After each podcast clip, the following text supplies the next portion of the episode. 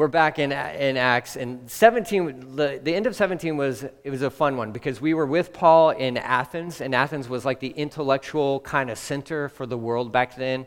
Um, and he got to, he got to engage with a lot of uh, these uh, philosophical mindset type people, whether it's the, uh, the Stoics or the Epicureans. The Epicureans are all about finding pleasure in life. The Stoics are, you know, take things certainly take things a little more seriously uh, in that regard. And Paul got to share, he really got to share the gospel with, with both groups in, in there in Athens and not just with, with the, you know, not just with that group or, or on Mars Hill, but also in the marketplace. He was willing to share the gospel with whomever the Lord brought uh, in his path.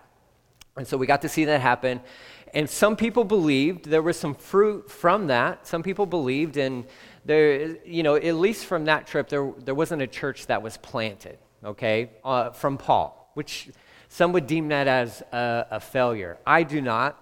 I don't, I don't deem it as a failure because I think we really need to kind of recondition how we view God's economy, so to speak, right? Sometimes we, we read through the book of Acts and it's like, well, Paul set up a church here and he set up a church here and he set up a church here and, and all that good stuff. Well, I mean, technically within that same chapter, where's the church he planted in Berea? I mean, it doesn't tell us that there was a church that there was set up there in Berea. Now, maybe that was included in the letter to the Thessalonians, you know, First and Second Thessalonians covered Berea, possibly. Okay, I think it's just unfair for for us sometimes to to go through this and think like, well, he didn't start a church there, so you know, must you know, must not have been a success. And I'm like, well, that doesn't matter. How many times have you shared the gospel and somebody hasn't gotten saved? Does that mean you're unsuccessful? No, no, not at all. Success is in obedience. Okay? That's how you need to, we need to reframe our thinking. Su- success for the Christian is just obeying God. It's obeying God. The results are the results. You usually have no, you know, say in what happens. Okay? Our role, Paul's role on this missionary journey is just to go preach the gospel. And, and that's what he was doing. And yeah, he was establishing churches on the way and all that good stuff. But he's just being led by the Lord. He was compelled by the Spirit to, to share on certain things. He's going to be compelled by the Spirit to share again. We'll, we'll see that. But um, I, I want us to understand like, we need to just be submiss- submitted to the Lord, listening to Him, and doing what He says, and not focused on what happens next, okay? Because we can get so discouraged. You're, you're pumped up to go and you know maybe you're, you're looking forward to monday because monday i'm going to share with my coworker. I'm finally going to get up the nerve and i'm going to share the gospel with my coworker. And you do that and they're like eh, not interested. And then your day is like all downhill from there right? And you're like oh why you know why lord why you know why weren't you with me? Why didn't it's like no no no he was he was with you. You you did what you're supposed to do you planted a seed. It may not have sprouted right away. It may take some time.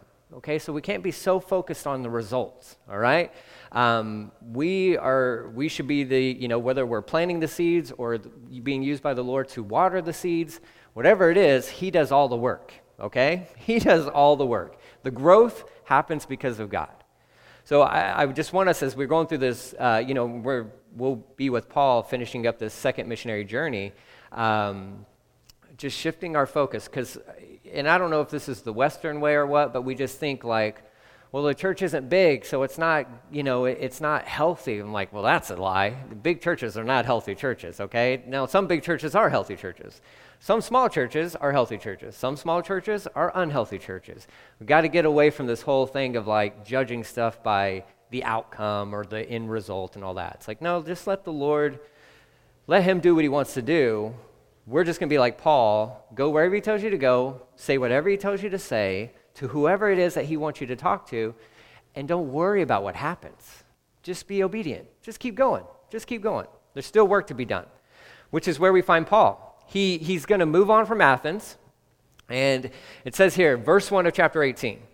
Says, Paul left Athens and went to Corinth. Now, we know Corinth, right? If you know anything about the Bible, I mean, it, the you know, there's, there are two letters that have been designated to the church of Corinth. There might have even actually been a third one. We don't know, okay? But we know for sure there are two letters that Paul sent to this church in Corinth, okay? Corinth is a major city in this region. Major, major city, okay? You, uh, whether you're traveling from the north to the south in, within the Roman Empire, from the south to the north, you have to go through Corinth. I mean, it, it is the hub, okay? Um, lots of, you know, lots of goods being transported to it and through it and all that good stuff. Corinth was a major, major city within uh, the, Ro- the Roman Empire there. Total opposite of Athens.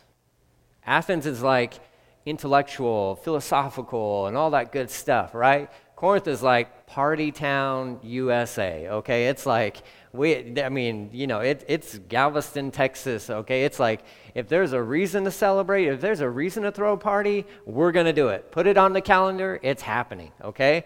That's Corinth and this is where Paul is led to by the Lord.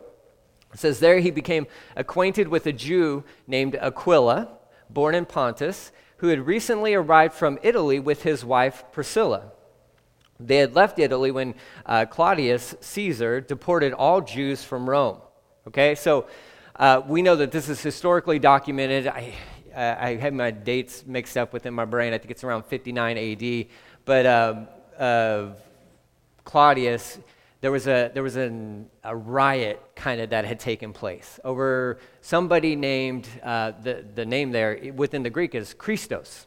Okay, so there was trouble happening within, within the city there concerning somebody named Christos, which is like the Greek way of saying Christ. Okay, so we don't know really too many details about that. Like, was that something to deal with the church or not? We, we don't know.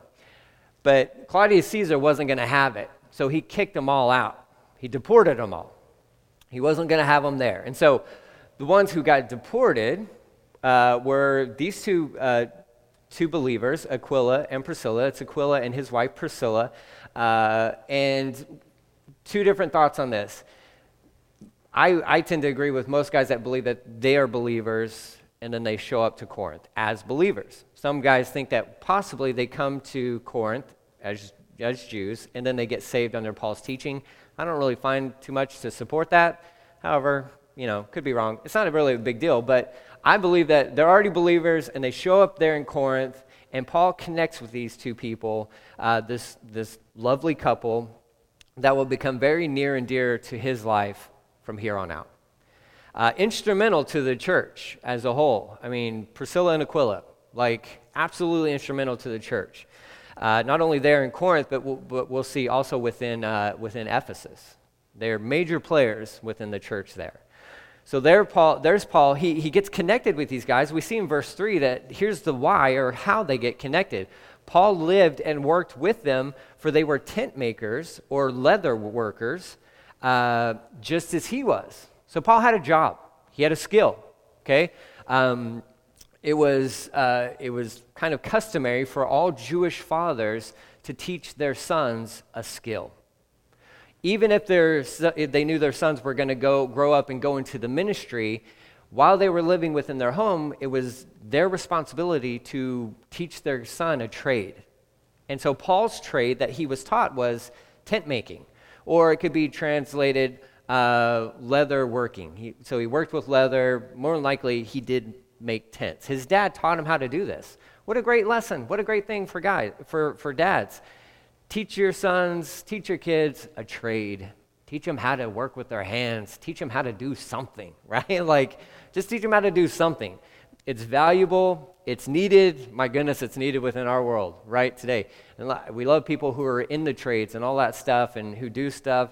But it's also valuable for, for individuals just to learn how to do things you should learn how to, you should know, we should know how to change a tire, right? But we have AAA.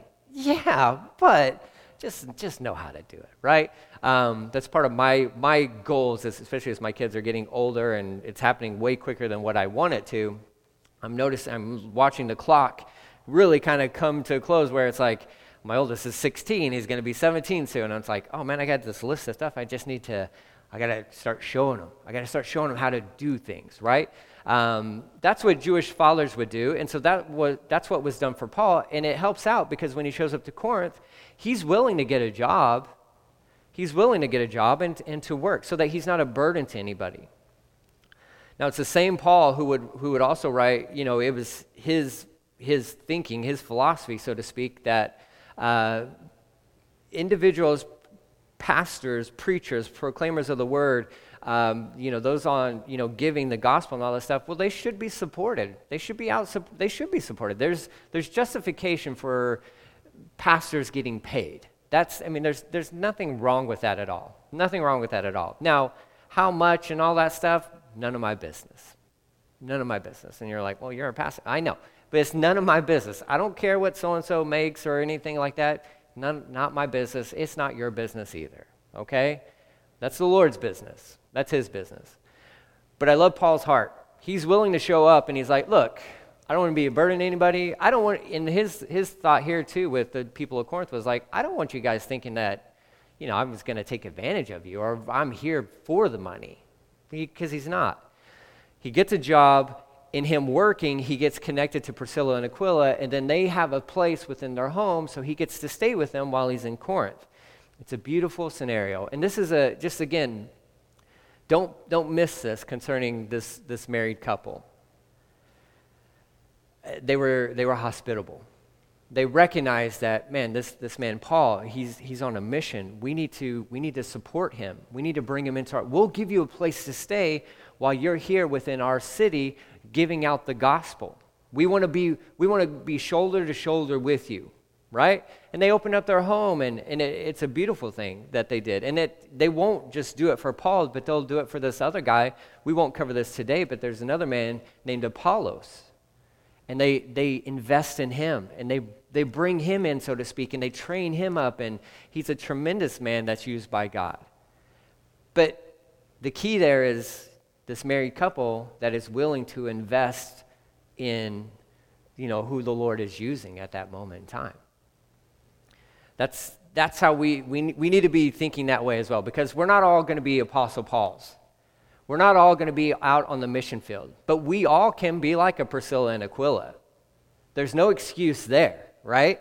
And they, unless you are like the Apostle Paul and you are out and you're out like, you know, you're, you know, diving into full time ministry or maybe going off to the mission field and all that stuff, well, then yeah. But I would hope and pray that we as a congregation, we'd be able to be like a Priscilla and Aquila and say, like, look, We'll give you a place to stay, stay, so to speak. We'll make sure you don't have anything to worry about so that you can focus in on doing what the Lord has called you to do, right? We can all be like these guys. It's a beautiful thing. I love their heart. I love their, their kind of, you know, it, it just is, for me, it's just kind of like beaming off the pages, their, their attitude when it comes to ministry. It's a beautiful thing. And I know Paul appreciated them. I mean, he was super grateful for these guys because uh, their names will come up in, in other spots as well. Verse 4. Here's, here's the, the, you know, the, the standard practice from Paul. Each Sabbath found Paul at the synagogue, trying to convince the Jews and the Greeks alike. And after Silas and Timothy came down from Macedonia, Paul spent all his time preaching the word. So he quit working on the tents. See, you got to note that too. He worked, he was a tent maker while he needed to be a tent maker. But as soon as Silas and Timothy showed up, he's like, okay, now it's time for me to jump all in. I got to commit all into this thing. So I'm not going to be making tents anymore. Maybe they brought a gift with them. You know, maybe some of the churches along the way sent some support and all that stuff. But Paul was able to be like, I'm, we're focusing in all in on Corinth. We're going all in for these guys. Okay? So they show up. He's got his team, and they're ready to just engage the city full time. He testified to the Jews that Jesus was the Messiah. But when they opposed him and insulted him, Paul shook the dust from his clothes and said, Your blood is upon your own heads. I love this. Your blood is upon your own heads. I am innocent. From now on, I will go to the Gentiles. I love that. Because, in one sense, you have the right to do that. You're like, no, I, I, think I just need to keep standing here and keep doing this and just keep taking it. And it's like, no, you don't. You don't. Here's Paul in the synagogue in Corinth, and they're just mocking him. He, he's facing ridicule. He shows up, he delivers the gospel, he shows to them from their scriptures that Jesus is the Messiah, Jesus is the Christ. And all they do is make fun of him, all they do is harass him. And Paul's like, I don't have to take this. I'm going to I'm going to shake the dust off my feet, so to speak. You're, you are accountable for your own actions. I've given you the gospel. You don't want to hear any more from me? Then it's on you. And what you do with it, it's on you. That's your price to pay. Paul's like, I'm done. I'm going to move on to the Gentiles. Clearly, you guys don't want to hear it anymore. And he was right in doing so. You and I need to understand there are sometimes circumstances, sometimes there may be individuals where you may be like, I'm, I'm, just, I'm trying to share the gospel with them, and all they do is just keep mocking me and making fun of me. Shake the dust off your clothes and move on. But if I don't, what? You can't save them. You can't save them. So, did you, did you give them the gospel? Yeah. Okay. Every time you talk about Jesus, they just keep mocking you. Yeah. Move on. Move on. You're relying too much on yourself to save that person from hell. You can't do that. And your heart and your mind can't bear that weight. You can't bear that weight. So you don't have to feel bad about, like, you know what? I'm done. I'm going to create some distance between you and me. I'm just going to move on. I'll go to somebody else who wants to listen to what I have to say. The results may surprise you. Because what may be needed most for them and for you is for you to move on. Sometimes we think, well, no, I just keep showing up and I just keep talking, I just keep showing up and I keep talking, that this eventually this will win them over. It's not going to do it. We know from this story that the best thing Paul did for the synagogue and those within the synagogue is that he stopped showing up. So contrary to the way we think. Completely contrary to the way that we think. No, I got to keep showing up. No, there's times where you need to stop showing up. There's times where you need to stop.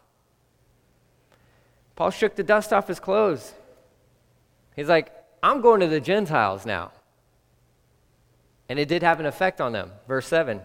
Then he left and went to the home of uh, Titus or Justus who is a he's a Gentile, he's a Roman Gentile, a Gentile who worshiped God or feared God and lived next door to the synagogue. So Paul literally walks out the church door and goes next door to this Gentile's house, and he's like, "I'm living, I'm going to stay with you."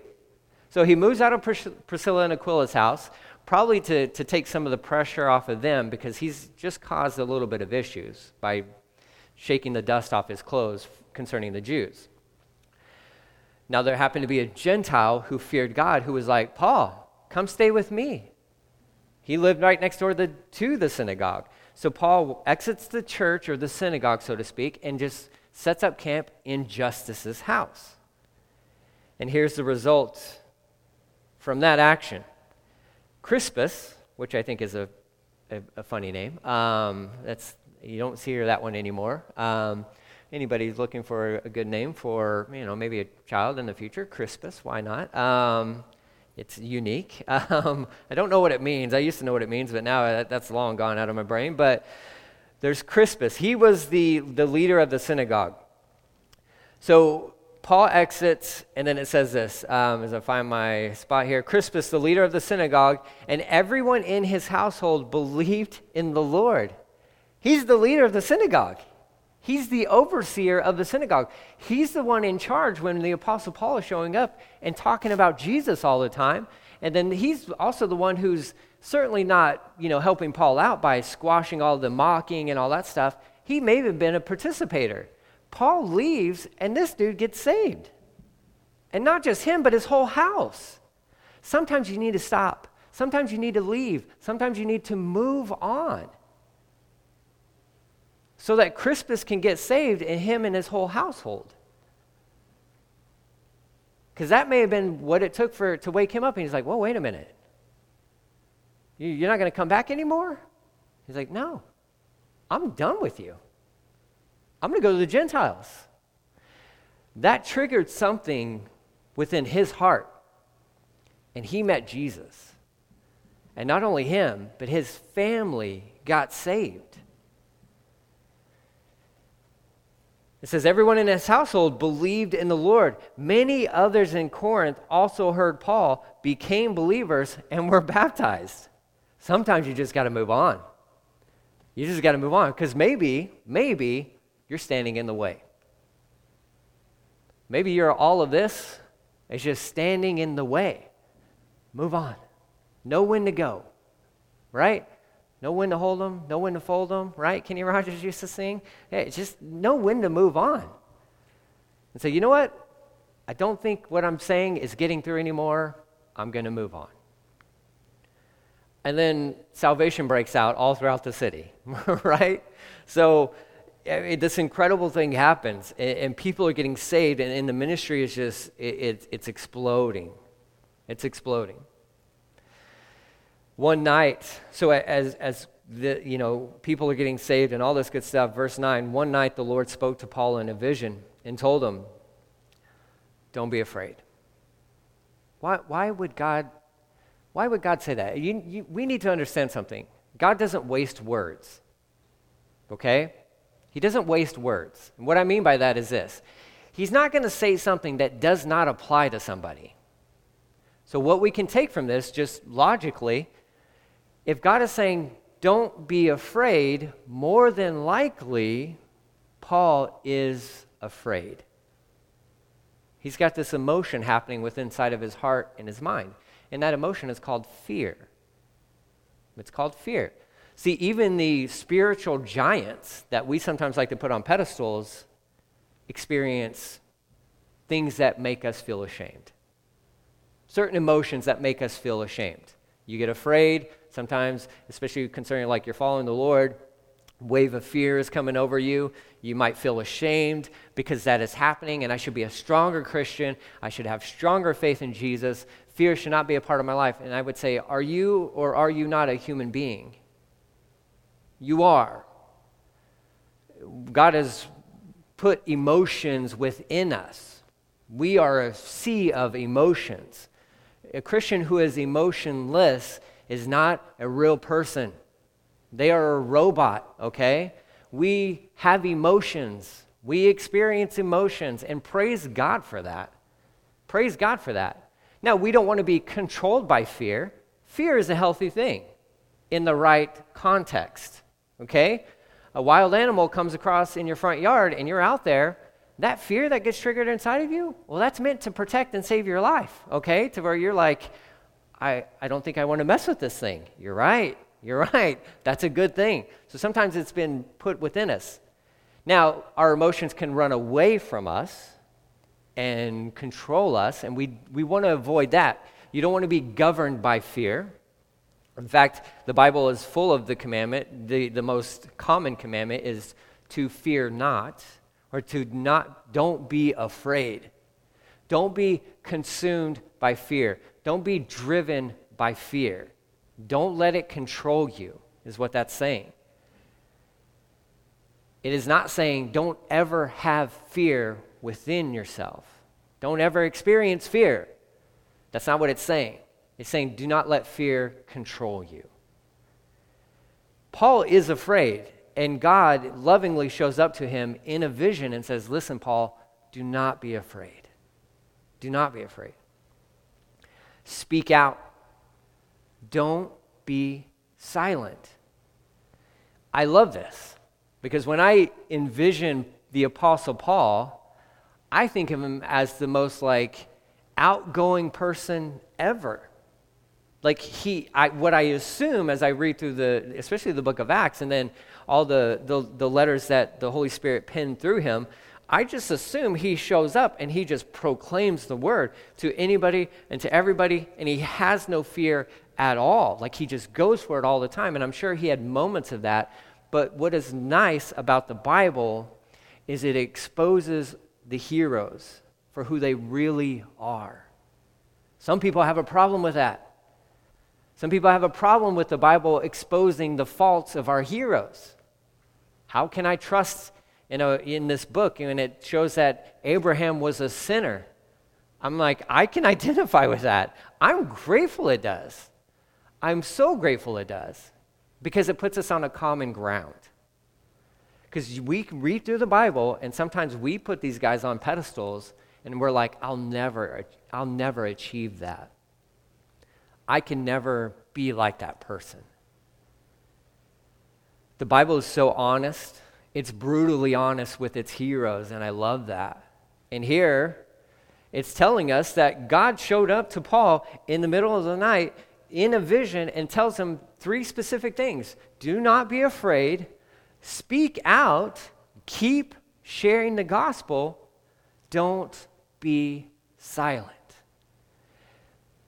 There must have been something going on inside the Apostle Paul. Maybe he was having a moment where it just got to him. And he's like, man, it's been really rough. Every town where I started speaking in, they've all risen up, and I've been beaten, I don't know how many times now. I've been driven out of all these other places. I don't know if I can endure this one more time. I don't know if I can take that on one more time. And God shows up and says, listen, you keep going. You just keep going. The same word he's, he has spoken to the Apostle Paul when he needed the most in the darkest part of the night. I'm telling you right now, he is speaking to you and I today. Hold fast to this word. Go ahead and circle it. Go ahead and underline it. Go ahead and be like me and put a star next to this thing and, and revisit this thing as often as you need to because what you and I need to, what we need to know is that God still shows up and He's still with us and He's still saying, listen, you keep going. Keep sharing. Keep talking about me. Right? No wind to shake the dust off your clothes, but that doesn't mean you stop talking. You just find somebody else to talk to. But you have a message, it's the gospel. So go and share it with whomever it is that the Lord brings in your path. Don't stop. Don't let fear derail you. You keep going. I love that the Apostle Paul needed that. Because there's many moments within my life where I need, I need that word. I need that word. Because if we're honest, it's not, it's not the easiest thing to follow Jesus.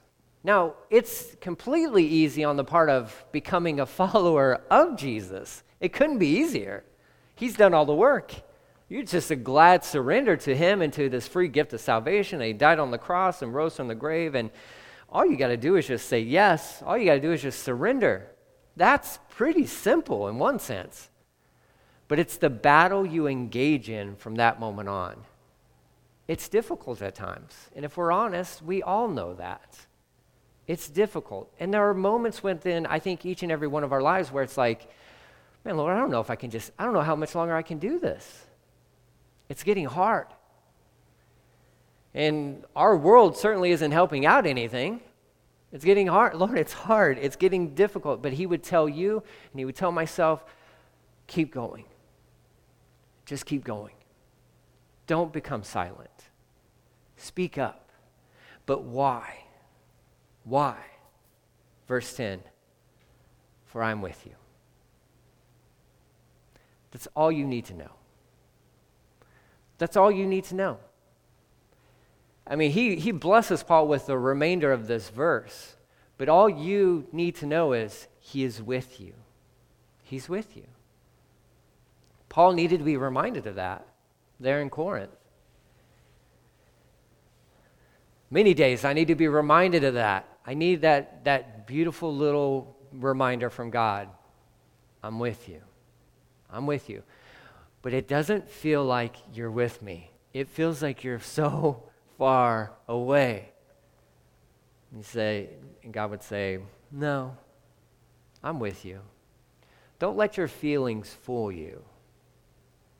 Don't be driven by your feelings, so to speak. Because, I mean, sometimes I feel, feel great. I've never felt closer to the Lord. And He might be like, um, really? You feel close to me? Like, we haven't talked in days. Where you been? Oh, wait, no, I thought I was doing good. Yeah, no, no, no. Then there's times where it's like, oh, Lord, I'm, I'm just a wretch. I feel like I'm worthless, like, and all this stuff. And He's like, no, you're right where I want you to be. And I'm right there with you. God is so good.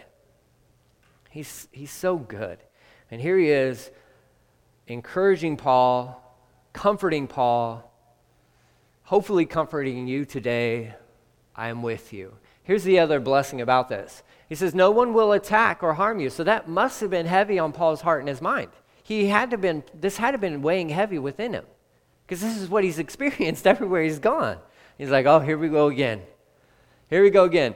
The salvation is breaking out, and all I know for me is that when that happens, I get in trouble and I get beat up, and they try to kill me. So here we go again. I'm just, Lord, I don't know if I can brace for impact one more time. And God's like, no, no, no, listen, you're going to be okay.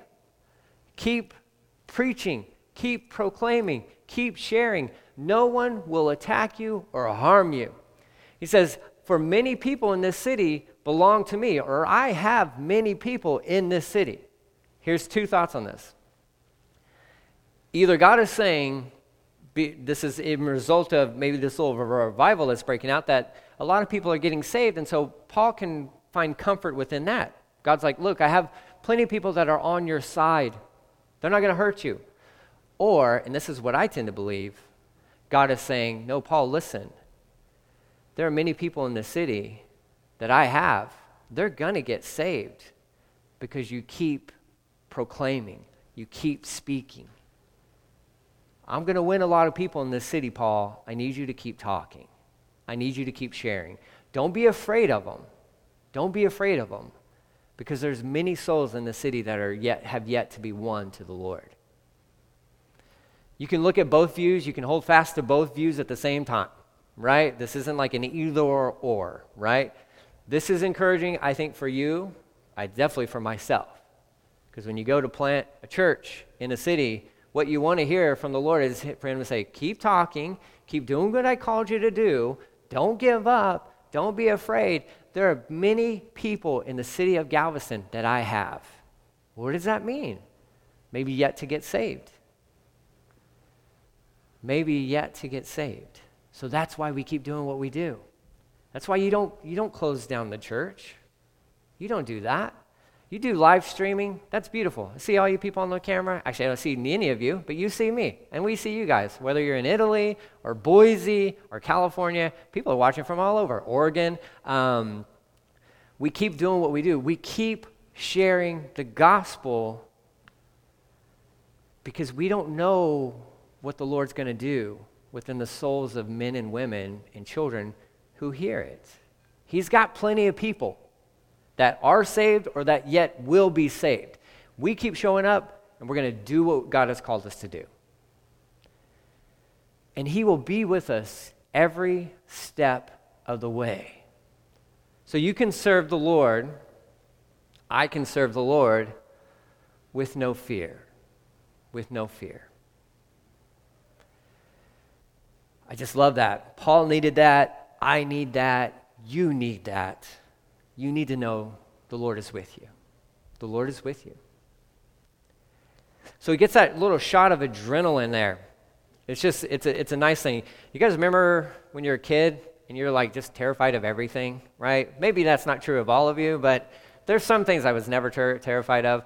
But there were some things that was like, always had me on edge maybe walking home in the middle of the night, you know, you know, they kind of watching whatever movie you probably shouldn't have been watching, and then now you got to walk through the dark to get home, and it's just like everything is like I'm seeing bad stuff everywhere, like these murderous whatever. I mean, they're they're just out to get me, and uh, I'm sure there's something in that creepy looking tree, right? We know what that that feels like. Um, there's a story of this little boy who was helping his mom cook and, uh, and she had asked him to go into the pantry and get a can of tomato soup, right? And the problem with the pantry is there's no light in the pantry. And the boy is, he's a young, he's a little guy, five, six years old, terrified of the dark. Terrified specifically of the pantry because it's a dark place. And you know, your imagination as a young child, like, I mean, anything is living in that thing. I mean, it, you name it. There's like, it's full of ghosts. It's full of whatever, right? Scary things. And that was like, that was like the death sentence that was placed on him. Like, mom sends him to go get the can of tomato sauce, and he's like, no. So he begs and pleads with her, like, I can't, I can't do it. And she convinces, him, she says, listen, uh, don't worry. Jesus is with you. Jesus is with you. He'll be in that pantry with you. So this kid, my kind of kid, shows up to that pantry, opens the door, and says, Hey, Jesus, will you give me that can of tomato soup? I'm like, Thank you. Yes, because that's how I feel sometimes. Like, uh, how far do I have to go to this thing? Like, Jesus, you're, you're in there. Can you just get it for me? That's kind of how we are with life. That's kind of how we are with, with ministry and serving the Lord. It's like, but Lord, it's scary. What we need to be reminded of is what it already says in the Word I'm with you. I'm with you. I'm with you. He gets this nice little pep talk. No one will hurt you. No one will harm you. My, many, many people in the city belong to me. So Paul stayed there for the next year and a half. The next year and a half, he, he dwelled in Corinth. He lived there. And what did he do? New Living Translation tells us, your, your, whatever translation you're in says the same thing. He taught the Word of God. He taught the Word of God. What should you do? Teach the Word. That's it. It's as simple as that.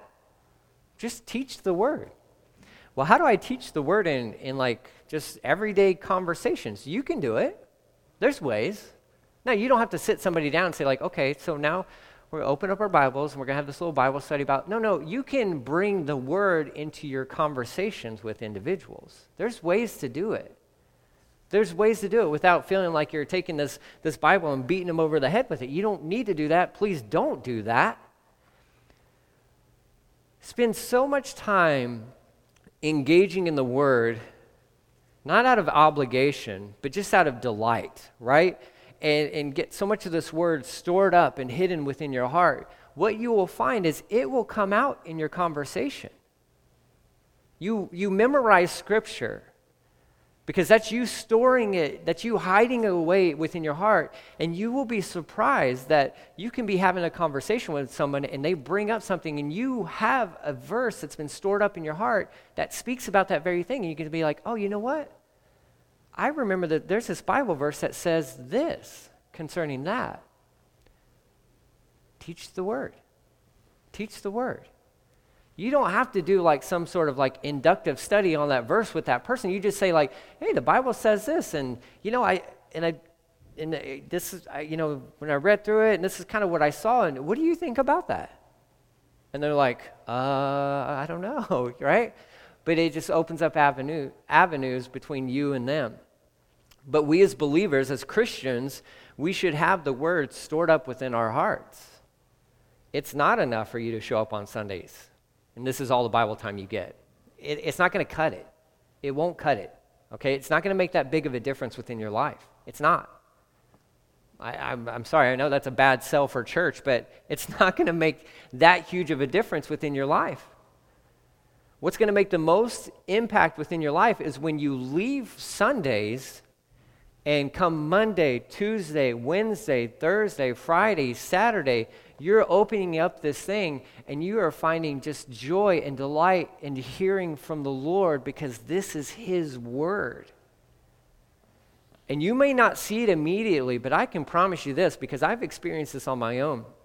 The more time I, I go through the Word every year, every year, just going through the Word, and, and mine's, I, I listen to it. I, I just listen to it. For whatever reason, that helps me out. I just, I hear the word and I listen through the Bible every year. And it's changed the way that I talk. So much so that the person I have spent really almost the most time of my life with, adult life with, is my wife. And where she's noticed, she's like, you know what? You, and not that I ever talk bad, please don't. I mean, yeah, am I, yes, I'm a bad husband at times. Yes, okay, all right. I can be a jerk. Well, more times than not, okay, I'm sure of it. But even for myself, and Nellie can say, like, man, I've noticed, I'm just noticing that there's just, in the way that you say things, the way that you talk, like, she hears it coming out. And I don't sit my wife down and say, okay, we're going to have a little Bible study, and here we go. It doesn't work like that in my house, okay? But when uh, in just our conversations with each other, what she hears coming out more and more, the more that I put it in me, she hears it coming out. Your coworkers will hear the same thing. your family members will hear the same thing. And some of them may even start asking, like, what, what's happening within your life? There's a difference. There's a difference. Just keep feeding on it, feeding on it. Get so much of it stored up within inside of you, and then let it just come out through your conversations. Paul stayed there. He committed to staying there for a, for a year and a half, and he just, he simply taught the Word of God.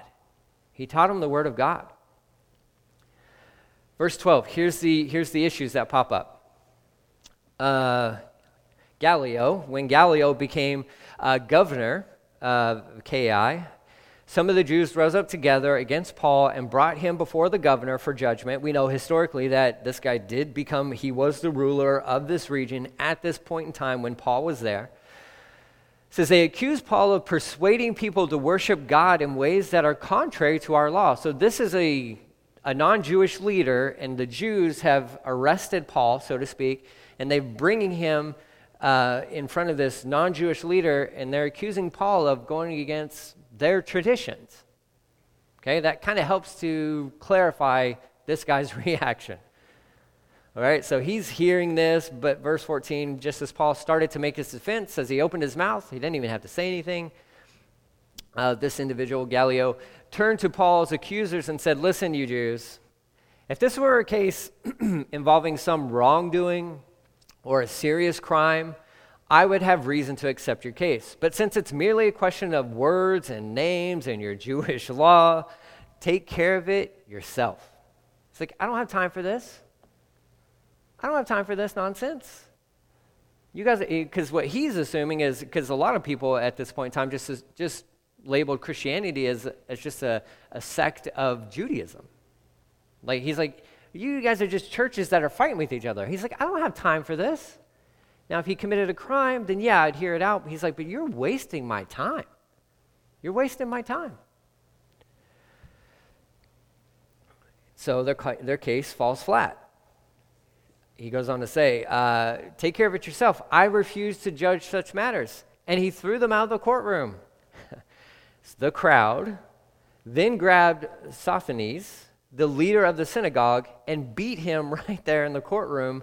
But Gallio paid no attention. this is, I, I, laugh. It's somewhat comical. I feel sorry for the Sosthenes guys. He ends up getting saved. This is what's crazy about this thing. If it's the same guy, you can read 1 Corinthians chapter 1, and he's mentioned there. Okay? But here they, they get, they have to have a new leader of the synagogue because the last one became a Christian right? So they raise up a new leader of the synagogue. They bring this guy in. He's going to plead the case on behalf of all these other guys in front of this Gallio guy. And that guy's just like, dude, what are you doing? He's like, I ain't got time for this nonsense. Get out. And so they, the group, whether it's um, some of the Jews or, or uh, actually it's probably Greeks, they get mad at Sosthenes because he did such a horrible job of like being a lawyer that they just beat him right there in front of Gallio. And Gallio's like, he just, he's not even paying attention to him. Like he's just, it's happening there, and he's just like, eh, you know, pays him no attention. But they beat this guy up because, well, he couldn't persuade the leader, which meant that now they have no legal basis against the church. So what they were trying to do is derail the move, they, the move of God. They're trying to, what they're trying to, they're trying to shut the church down. And praise God that this leader, who's, who's a Gentile, who, well, fortunately, he has nothing to do with the Lord. That's, that's, that's sad on, on that element. But he has enough common sense to be like, I'm not getting involved in this. I'm not going to get involved in this. And so they get mad, beat up the Sosthenes guy. Uh, and and there, there is a thought that this guy ends up, maybe because he feels betrayed by all these other guys, he ends up getting saved. He ends up getting saved. Uh, but there's, there's no legal recourse or, or, any action against the church. So the church is free to meet, the church is free to continue to grow and expand. And here's Paul's, he, the, his conclusion, basically his conclusion of the second missionary journey. And this is, and we'll, we'll, we'll wrap up with this last little section here. It says, Paul stayed in Corinth for some time after that. Then he said goodbye to the brothers and sisters and went by uh, Cenchrea, went by to near Cenchrea. There, there he shaved his head according to the Jewish custom, marking the end of a vow. Then he set sail for Syria, taking Priscilla and Aquila with him. It says they, uh, we'll address the, the vow. Like the vow, that's a mystery. Like er, we're like, what? What vow? Like when did you when did you take this vow? What vow are you talking about? Why did you take a vow? Do you have to take a vow? Doesn't have to take a vow. Shaved his head. Was this a Nazarite vow? Like what's going on here, Paul? We'll talk more about that next week. We'll, we'll dive into that. So I don't want you to think I'm just blowing past this point. I don't think it's that big of a deal, honestly. If you're just reading through the word, you're, you're taking, you're keeping track of all this stuff. Um, are Christians revi- required to follow Jewish laws and rituals and all that stuff? No, you're not. Okay, I, I can say that right now. You're, you're not required to. Um, it, can you if you want to? Sure. I mean, I guess, like, go for it. You want to celebrate Passover? Well, knock yourself out. It's not a requirement in that sense, though, okay? You can enjoy that. Uh, this week, is this weekend Rosh Hashanah? Yeah, it is, right? Yeah. This is like the, yeah, we're, we're all listening for the trumpet blast, right? That's the Rosh Hashanah thing. You're like, is that it, Lord? Are you coming back? Is this like, is this it, the Rosh Hashanah thing? Um, you can celebrate that. You can enjoy that. Do history on that, all that stuff. Enjoy that. That's fine, but we are not required to or obligated to adhere to any of these things. Sabbath. Well, should you, should you enjoy rest within your life? Yeah, if you're smart, yeah. Because God has designed your body where you need rest, right? You need rest. It was a, it's a brilliant idea, the whole Sabbath rest thing. Shut down at sundown at, on Friday and reopen back up, uh, you know, Saturday, late Saturday evening. That's cool. Do that if you want to. Take a day off. Please take a day off. Get rest. But if you're not, I mean, is, is there an issue there? I mean, are you breaking?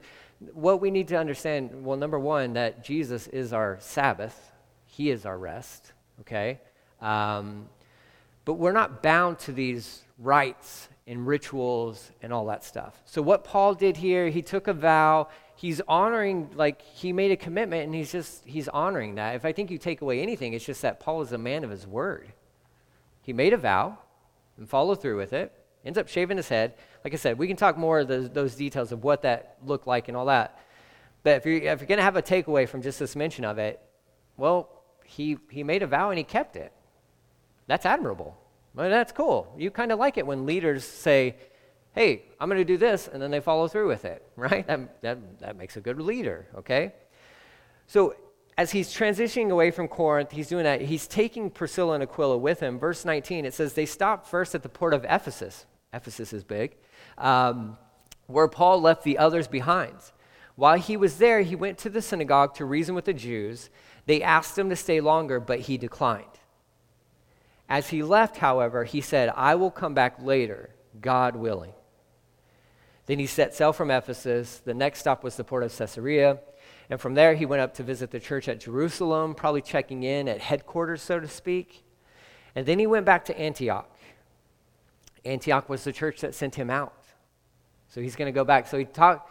He met with the guys, the, the leaders of the church in Jerusalem, but he's going to get back to his sending church there in Antioch, and he's going to report back because this is the end of the missionary journey. There's a third one to come.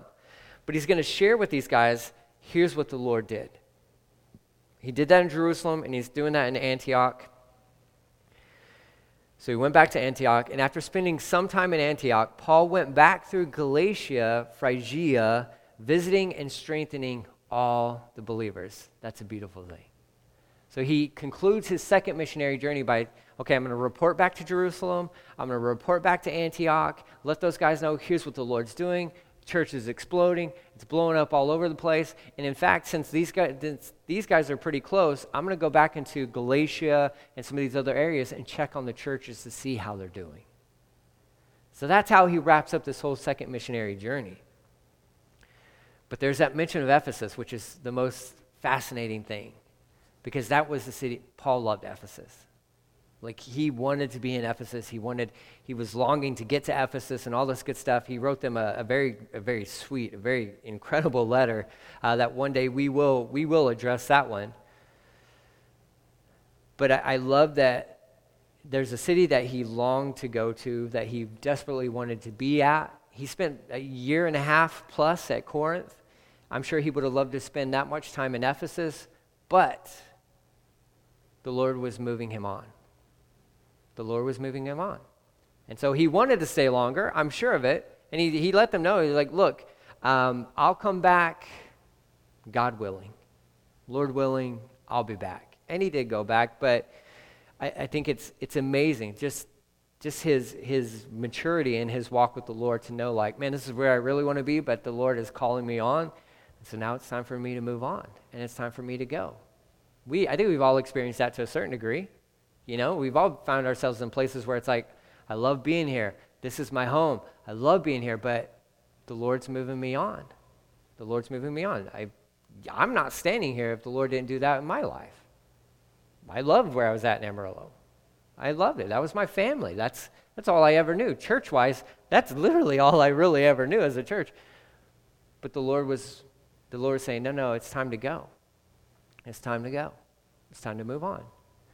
I think some of you guys have ended up here because the Lord has said the same thing to you. And will you ever go back? Well, Lord willing, you might. But that's up to Him. That's up to Him. But there's Paul concluding the second missionary journey, and he just has this pastor's heart where he's like, I'm, I'm not just planning churches, but I'm establishing these churches, and when I get the opportunity, I'm going back to check in on these guys. How are you doing? When, you, when you're raising up disciples, when you're investing in people's lives, okay? Time and all the life may move you away from them, but what you need to do, what you and I need to really get better at doing, uh, me, me specifically, is going back to those people and saying, hey, how are you doing? It's been a while since I've seen you. How are you doing? How's your walk with the Lord? Are you growing with the Lord? What's He been doing in your life? Encourage me as I encourage you in our, walk, in our, in our walks concerning the Lord. Let's be like Paul. Don't be afraid. Keep speaking, keep sharing, keep going.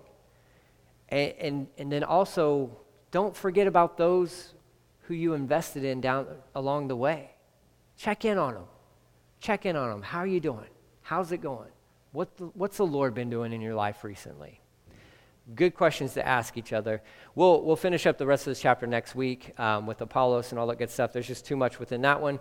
But um, I'm going to pray and we'll, we'll close out and read ahead, read ahead, read ahead, read ahead. Uh, show up on Wednesday night for the mysterious service. No, I'm just kidding. It's a good Bible study, and it'll be in the Bible and all that good stuff. Um, but, but I feel as though if I say mysterious, it's a little more intriguing, and that might get m- more people to show up to where, like, I got to show up and see what's going to happen. Um, well, I'm going to open this book, and we're going to teach out of this book. That's what's going to happen. And then you'll talk with each other about what we talked about, okay?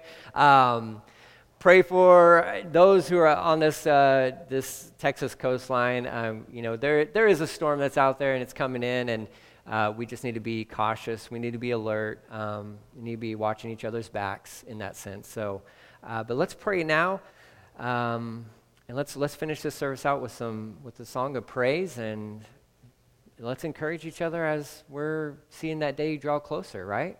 So, let's pray. Lord Jesus, we thank you that we don't have to be afraid. Lord, I know I, for myself, Lord, for sure, there are many moments where I am afraid. Uh, Lord, and I find that most often uh, within my life, I'm afraid of things I should never be afraid of. And that is an emotion that, that man, really can sink its, its hooks in pretty deep and can control us and drive us. And if anything, Lord, it, it paralyzes us. And so I'm grateful for your word and the honesty of your word that it's maybe the Apostle Paul was finding himself in that, maybe he was finding himself being paralyzed by fear. But how you show up in the middle of the night, Lord, to speak a word of encouragement to him. I pray for anybody either watching online or listening on the radio when this airs or, or just in the room itself. Maybe you feel paralyzed right now by fear. I pray that you are hearing the Lord say to you, do not be afraid. Keep going. Keep speaking. Keep sharing the gospel because the Lord is with you. Lord, I pray that you would burn that on our hearts, on the forefront of our minds, Lord, that we would just man, each and every day that we would carry that with us, that you are with us. You are with us, and we don't have to be afraid. Even with the world going nuts all around us, Lord, and everything just seems to be upside down, and wrong seems to be right, and right seems to be wrong. Lord, we as your, as your church, we do not have to be afraid. Help us to keep going. Help us to keep speaking. Help us to keep proclaiming, Lord, you and your gospel. The fact that you came to this earth, you died on the cross, you rose from the grave three days later, Lord.